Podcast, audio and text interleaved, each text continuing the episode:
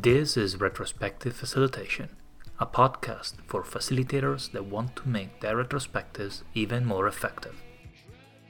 Listen to industry experts, authors, and executives that advocate powerful retros share their stories and insights on how to reflect, adjust, and become more effective.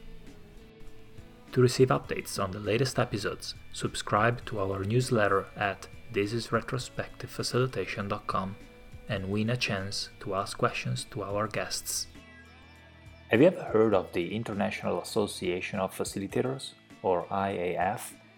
In this episode, we interview Karen and Wiebke, two members of IAF that run a workshop called Discovering Retrospectives during the European Conference of the International Association of Facilitators in Milan.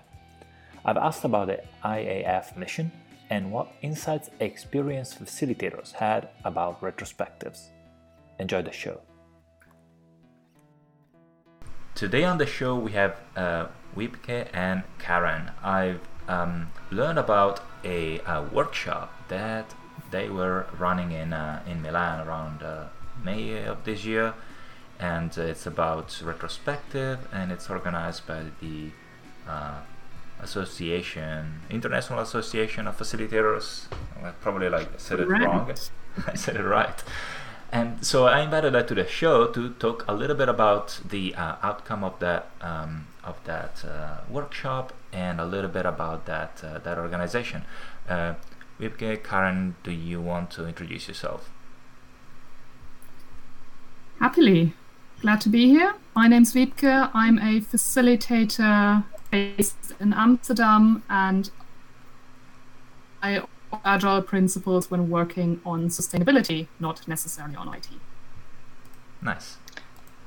And I'm Karen, living in Berlin. And I do facilitate um, workshops and retrospectives, but actually, my passion goes uh, in, uh, for people and projects. So I help them communicate better and create shared understandings of the most important things. And for that reason, I have uh, co founded an open source initiative called Overdefend, hoping to make the life of people and projects better. Nice. That's awesome. Uh, balanced uh, lifestyle and work life is uh, is really important, right? Yeah, it's it's both combined. I would say.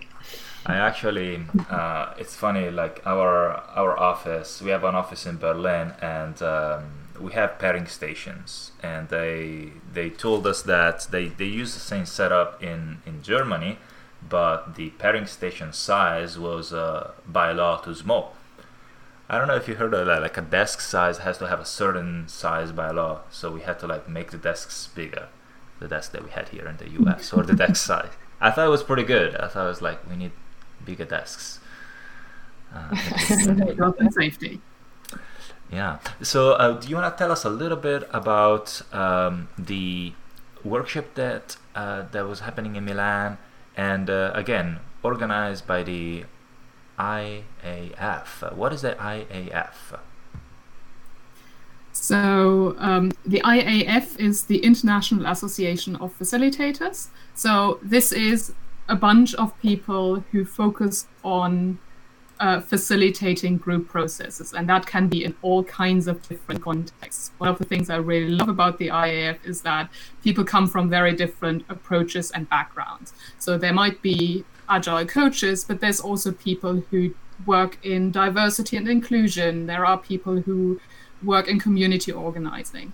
And so this was the European conference of the IAF, and the organizers this year had uh, set the topic to be agile and facilitation. So, really interested to explore uh, the boundaries and the overlaps between those two skills. Nice. And so, the um, I guess the how do people um, join the IAF and uh, how many how many events are happening? Is it like a one-off conference every year?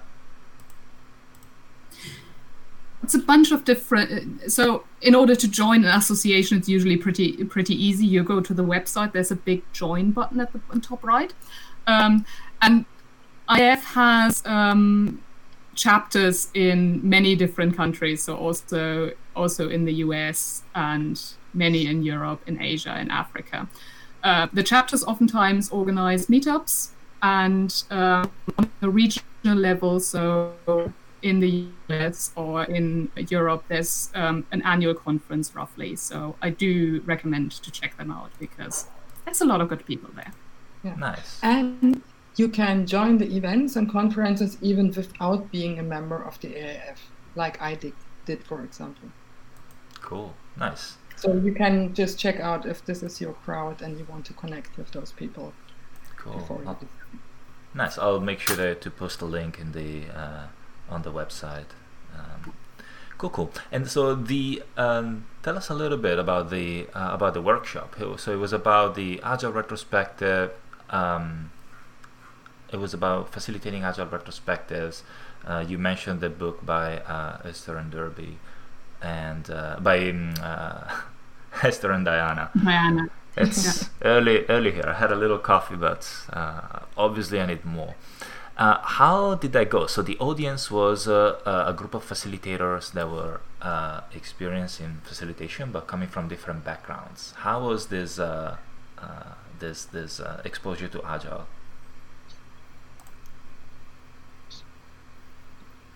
Oh, well, for us, so the, the theme of the conference was exploring of agile and facilitation. So um, actually came up with the idea, but I had the link with Diana because I met her a few years ago in a, in a retreat. And I really love uh, their book about agile retrospectives, and it's a great source for me for, for my work. And so I, I brought this this way of seeing retrospectives in, but actually the idea of uh, the workshop uh, came from Wiebke in the beginning. So she invited me and Edith, who is not here today, uh, to to host this workshop together, the three girls. nice. Maybe Wiebke, how did you come to the idea of the workshop? Well, in the end, um, kind of looking at um, elements of um, agile mindsets and practice that are useful also in other contexts, especially in a in a um, facilitation context. I think retrospectives are really cool tool because they like ritualize this reflection and the learning, and kind of from my own practice as a facilitator, I'm noticing that that's oftentimes the thing we skip. So um, one of our key objectives was to reinforce how important it is to take a moment out to look at what just happened, what can we learn for the next steps. Um, and I think then what we also wanted to um, reinforce is to really see that actually we do we do something like retrospectives already in many many different contexts and ways. So we did a brainstorm of like, what do people call this learning process, like after action reviews, feedback sessions, reflection etc. So, so, so we came up with a whole set of terms that people already knew that were kind of like retrospectives that they could apply. Nice. And uh, yeah. is there like I, I, I think I see in the in the blog post um, you have the the five steps of the retrospective, the loop of like uh, bringing back your experiment and your iteration. There is also a little posting with the ORID framework. Is that something that is more uh, that is popular in the uh, IAF and in the facilitators community? I think it was it was funny because we we presented this framework with the with the five steps, and then one of the participants piped up and was like, "That looks very ORID," and I'm like, "Can you explain what you mean with ORID?" Because it's not something that everybody in the room would would know, but we have people that. Uh, are actually we had people in the room that are actually trainer trainers in the technology of participation so facilitation approach that goes back i don't know to the 60s um, who very much built on this model of always looking first at the objective level then looking at kind of what are reflections what comes up also in terms of emotions how can we interpret um, what we're seeing and what are we going to do next? So, what is the decision we're, we're taking forward? So, that very much matched to how um, we often understand retrospectives. Nice. Yeah, in the there, I have an episode where I interviewed Diana, and uh, she actually mentioned ORID as one of the. I asked them Yeah. like, why did you come up with a five framework, five steps framework? Where does it come from? ORID is one of the uh, one of the originations. Uh, Ah, So yeah, I'll uh, I'll post a link. yeah. um, cool. And there is a lot of. Uh, so I think when I interviewed Diana, it was really interesting to, to hear like um, about some of those other other other frameworks out there. Uh, the the fact that we that we stop and and reflect about what happened first. I find in uh, agile retrospective often we miss that, so we kind of like jump to conclusions. Oh, Because uh, we all know what the facts are, don't we? yeah, yeah. Of course. how how does that um, uh, now i'm jumping back to the uh, to the iaf and like facilitators that are like maybe working in different uh, in different environments how does that step work like this like making sure everyone is on the same page is it um, and and also the next question which is kind of linked is how do we set a purpose for our uh, facilitation session in retrospectives um, and that's another thing that I loved in your in your blog post. There was like a little piece uh, of paper that said uh, uh, purpose. What's the purpose of uh, in the in the activity? And oftentimes people like pick activities, but it's really just for the sake of like picking an activity. And there's tools out there like Retromat where you just like can find activities or the um, uh, the liberating structures, but uh, the purpose I really like. So I guess uh, question for you: How did the audience um, uh, react to the deciding um, a purpose for an activity and a purpose for a session? Is that second nature for uh, those facilitators that were in the workshop? May May I add something? Maybe also before you say something, Wiebke, because for I think we met ten years ago. I met Wiebke, and since then we work together here and there. And when I think back to ten years ago, I always see Wiebke and asking the question, "What's the purpose? What's the purpose?" So I think with Wiebke in the room, it's just a natural thing to with purpose. nice.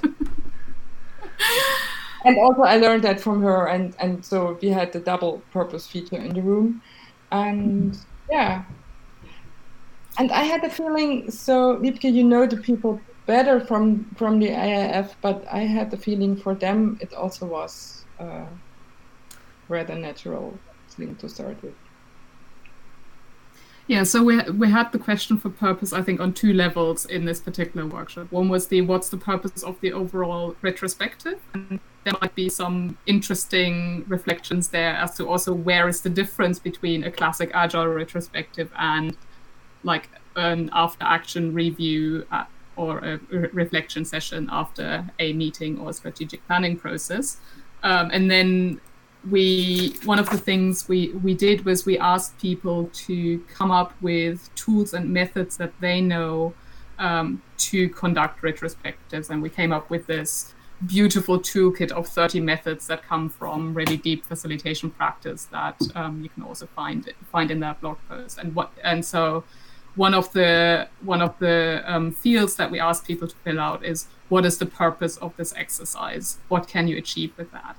And i think the more I work with facilitation facilitative techniques, um, I think the less important the individual exercise becomes, and the more important this clarity on what do we actually want to get out of this particular part of the meeting, of this entire meeting, of this entire process um, becomes. Because you know, if we don't have the clarity of where do we want to get to, it doesn't matter what we do, really.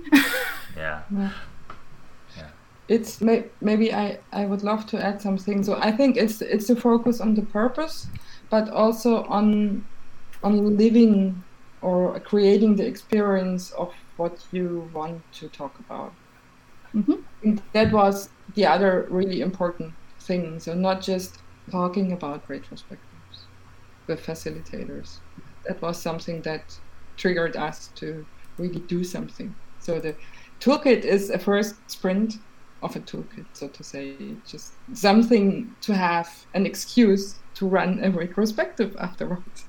Nice. yeah, I love in uh, Kaner's book when he mentioned the uh, types of meetings. Like, what do you want to get out of this meeting, and having a purpose, and having this like overarching goal, and the meeting goal, and how you get to the overarching goal through meeting steps. In in retrospective, so we were the uh, facilitator gathering, and uh, I think Ainsley was like. Uh, her keyword is purpose. I think it's it's really important. Often, um, when we jump into retro, we just look back at the last week. What can we do better? Uh, but mm-hmm. uh, it's really much more than that. We decide what the facilitator decides. The group can decide what the topic, what the uh, focus is. You can look at the focus in uh, in a in during the retrospective. But uh, it's really important to avoid what I call the whack-a-mole retrospective, where you just try and like fix everything and really not get deeper into into anything. Um, cool. So uh, one one of the things that it came out of is like a set of uh, like a toolkit. And can you tell us a little bit about that? So there was like uh, uh activities in there, and um, uh, what was the uh, the biggest takeout for the group in there? Biggest takeout? Uh, yeah, what was the biggest uh, takeaway? Sorry, not takeout. ah, yeah. I can't blame the coffee for that. That's just like my, it's just my yeah. second English as second language. I think, you know, I'd have to go go back and ask ask the group what stuck, but what I found really powerful there was this um, so slowly seeing it click for people that they already know how to do retrospectives. And that they that it's not agile is not this foreign language or land that um, you know they need to be afraid of but that in the end it comes back to you know practices that um, they are already familiar with and that um, we we specifically asked them to co-create this toolkit, saying like this is for people who want to do retrospectives, not necessarily for experienced facilitators. So also with the tools, with the tools that are out there. I mean, there's great stuff on the internet. Um, everybody can do a good respect, retrospective. Come back to you know what's the purpose, what do we what do we want to learn? Use use a couple of tools, and then yeah, Nice. And it was also a it great have to be sharing. Oh, sorry. so, and, and one of the, the other purpose of the session was also like having the opportunity to, with a specific context, to, to share their knowledge about uh, methods and activities in the groups. It has been like five different groups creating those toolkits. Each group created a set of toolkits, so it was a playful competition also in between the groups. So, and a lot of fun because it was a three hour session at the conference. nice. Nice. And I I saw like a ROTI, a uh, return of time invested, in one of your slides. Is that something that came out of the retrospective, or is that something that happens at the end of uh, facilitation sessions that uh, uh, some of the audience were, were, running? Actually, we brought it in at the end for nice. a short, uh, short, quick feedback on on the session. I see. Just actually after the actual closing of the session, without much data, we just invited them. We closed the session, invited them to leave their thoughts. Because we had, we were talking about retrospective, we were creating toolkits for retrospectives, then we did a retrospective on that. And then we thought, you know, now we need, some, need something very pragmatic. we wouldn't start doing a debrief of the debrief of the debrief. nice. It's turtles all the way down. Yeah, yeah. The return of time invested, uh, we try and fit it in all our retrospectives here, or uh, even like little meetings that we do, just to gauge a little bit. And it's been mentioned before on the show. Return of time invested, like zero and four, zero complete waste of time. For best meeting of my life, what's one idea to make it go up one point? And sometimes I like to ask, what is one thing you liked about today, just to to leave uh, something, uh, something just positive as well. Um, but it, it, was great to see that. I'm always like uh, very happy when I see when I see that activity used. And um, I can I think I want to jump back to the uh, international uh, association of, uh, of facilitators.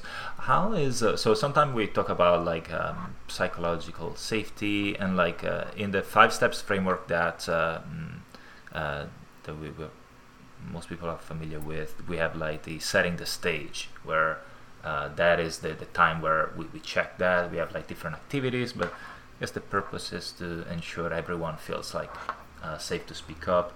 How does that relate to just a regular uh, non-agile facilitation uh, job? Uh, do we still, do you guys still do that check?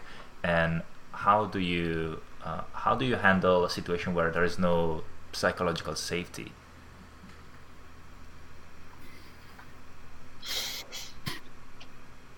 I think it's hard to answer this question with, a, with under the framework of international body of facilitators because there's like a million different ways how um, facilitators would, would deal with this. Um, and one of the ways that you know the IAF is dealing with that diversity is basically there are um, core competencies that facilitators are expected to um, to master, and there's also a certification scheme for that. Um, and of course, one of one of the core competencies as a as a facilitator is to really be able to draw out the potential of the group and to manage conflict where it arises and to guide the group to good, good outcomes. How that is happening, everybody will probably have a slightly different approach.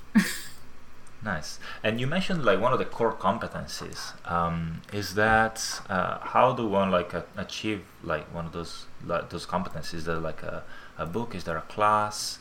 Uh, maybe someone in the there even is a certification. I actually looked at the website last night. I was kind of like, I was hinting into that the certification part. Yeah, and so the the IAF is, is coming from a as I said, it's it's the diversity of, of approaches coming together with like a skill skills based approach. So as an association, the association does not offer training towards the competencies. There are a couple of trainings that are accredited to towards the competencies, but really like with a with a good scrum scrum master background with a lot of practice whether it's community organizing di- diversity and inclusion whatever you have looking at where do i think i am currently on these competencies um, go go try go try it have a go. Um, it's basically it's multiple steps. So you you first do a written th- written um, assessment assessment where you describe your experience. If then people go like yeah that's not quite it you will get a recommendation to maybe skill up somewhere, and then there's an assessment day. So it's not that the IAF has a training program and a clear course for how you get to um, to certification. It's really it's skills based, and whatever way you have to get to those skills um, is good. Awesome. yeah, it's it's great to kind of like isolate it to the two things. Um, awesome.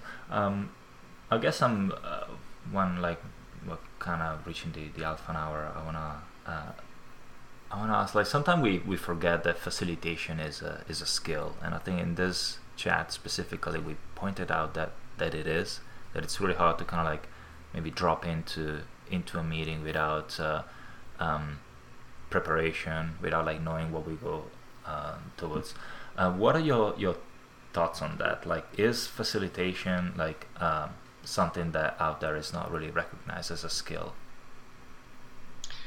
Um, where would be I, I would love to understand more what you mean with out there. Yeah. So sometimes we like have we have a meeting and there, there's no facilitator at all, and we just like let kind of like the meeting free flow, and we kind of like expect because we're human being that we're gonna be able to kind of like work it out. Uh, but sometimes we do, but sometimes we we don't, and uh, I don't know if there is like a, a like an understanding that uh, of the advantages of having someone dedicated to that facilitator role to prepare the meeting to kind of like let the, the group flow through. Um, do you have any any thoughts on on that? I think um, you know there are many different different different contexts, and and sometimes you find yourself in a context where you're like damn it, we sh- we need we need facilitation. And I'm a great fan of when you notice that you're in a meeting that doesn't quite go well or there's it's not clear. Step up into that in, into that role, and you know you don't even have to have the official hat and the official mandate. Sometimes it's just about asking questions of like, what are we doing here right now? Uh, mentioning we still have 10 minutes left in this meeting. Should we move on to the next point? Or just summarizing, I've heard the following three points. Um, could we go ahead with with number two, or do people have issues with that? So really, this skill of um, clarifying the purpose, of summarizing the results, managing time doesn't have to be a formal role, but it does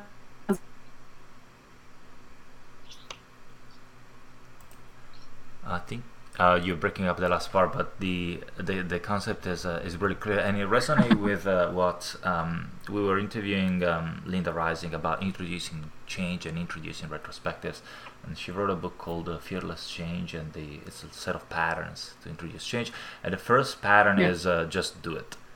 Uh, so exactly what you said. If you're in a meeting, even if you don't have the hat of facilitator, maybe you just like do what you said. You're like paraphrasing or summarizing things. Nice. And, and I think it, it actually is a leadership thing. So really to, to step up and it doesn't mean that you appoint a facilitator and then the facilitator does everything, including the preparation of the meeting, asking people like doing the, the preparation of the meeting and so on. So the question is, so what what's the level of participation you want to live uh, in your team?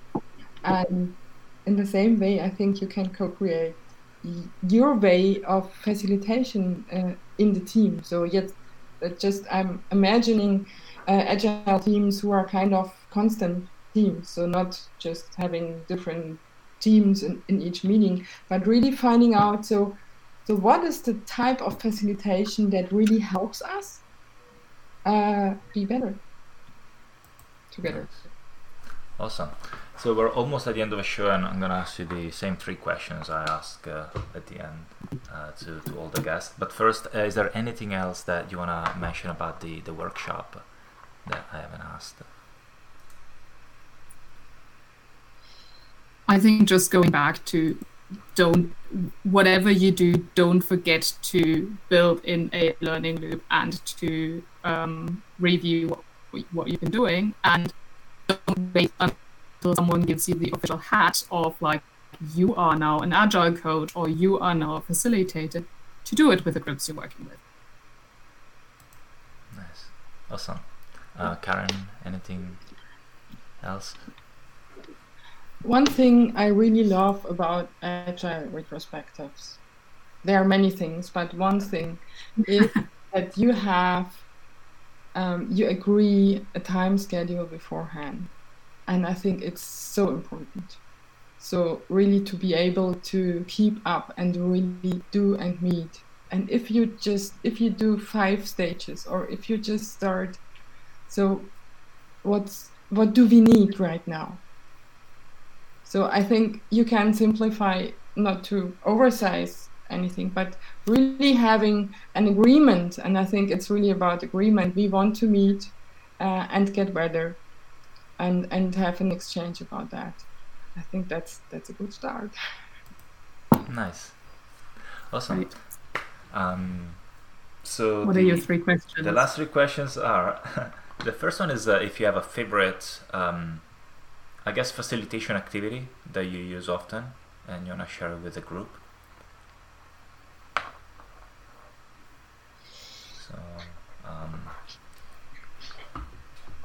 Wiebke, do you wanna go first?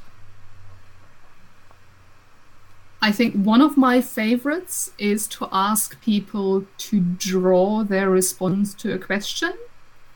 And then, you know, before you start sharing with um, everybody else. Nice. So by themselves with a little piece of paper or post-it, draw that. Yeah. Can be a template, doesn't have to be. Nice. What I really love, and I call it Thinkers Trio. It's also known as Story Triads and so on, is really having three people working together on a question and to have the space for a single person just to tell a story. One person is asking them questions to help them really say what they want to say, and a third person doing a short recording, sketch, or whatsoever of what what they hear, and then the person who did um, the harvest or describe scribing, just sharing back what they understand, so that you have a shift of perspective in this in this conversation. It's based on appreciative inquiry, and I think it's it's really powerful to give each other the space um, to to share and really to listen to each other in a small group of people. So you don't have to do that in front of a big group. Nice. Cool. Uh, second question is what is um, a book that you're reading right now? Maybe a facilitation book, but not necessarily. Shall I recommend my own book? totally. Please go. oh, yeah. No, I would use the other one. So we have actually two books um, by, by Over the Fence. It's really over the we, and we keep on working until over the fence is a positive term. it's really we see projects as a garden party where people from different disciplines get together and need to create something together and describe practices and stories uh, from people in projects for people in projects. And yeah the book is called over the fence. And now i need to know the english subtitle. Rediscover the joy of projects develop new ideas together and have more fun working together. nice. Um, yeah, it's it's a way of actually de- demystifying facilitation and help people in projects who are not facilitators um, to to take some techniques into their projects, not just retrospectives, but awesome. they are.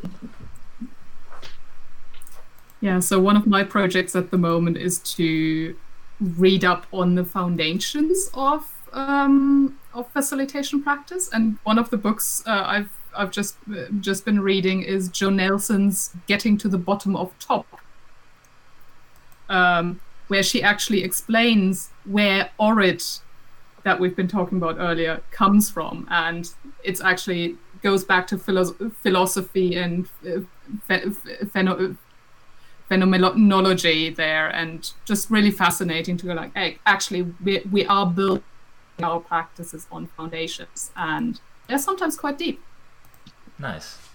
Cool. And the final question what is your favorite dish? What is your favorite food? If you have to pick one.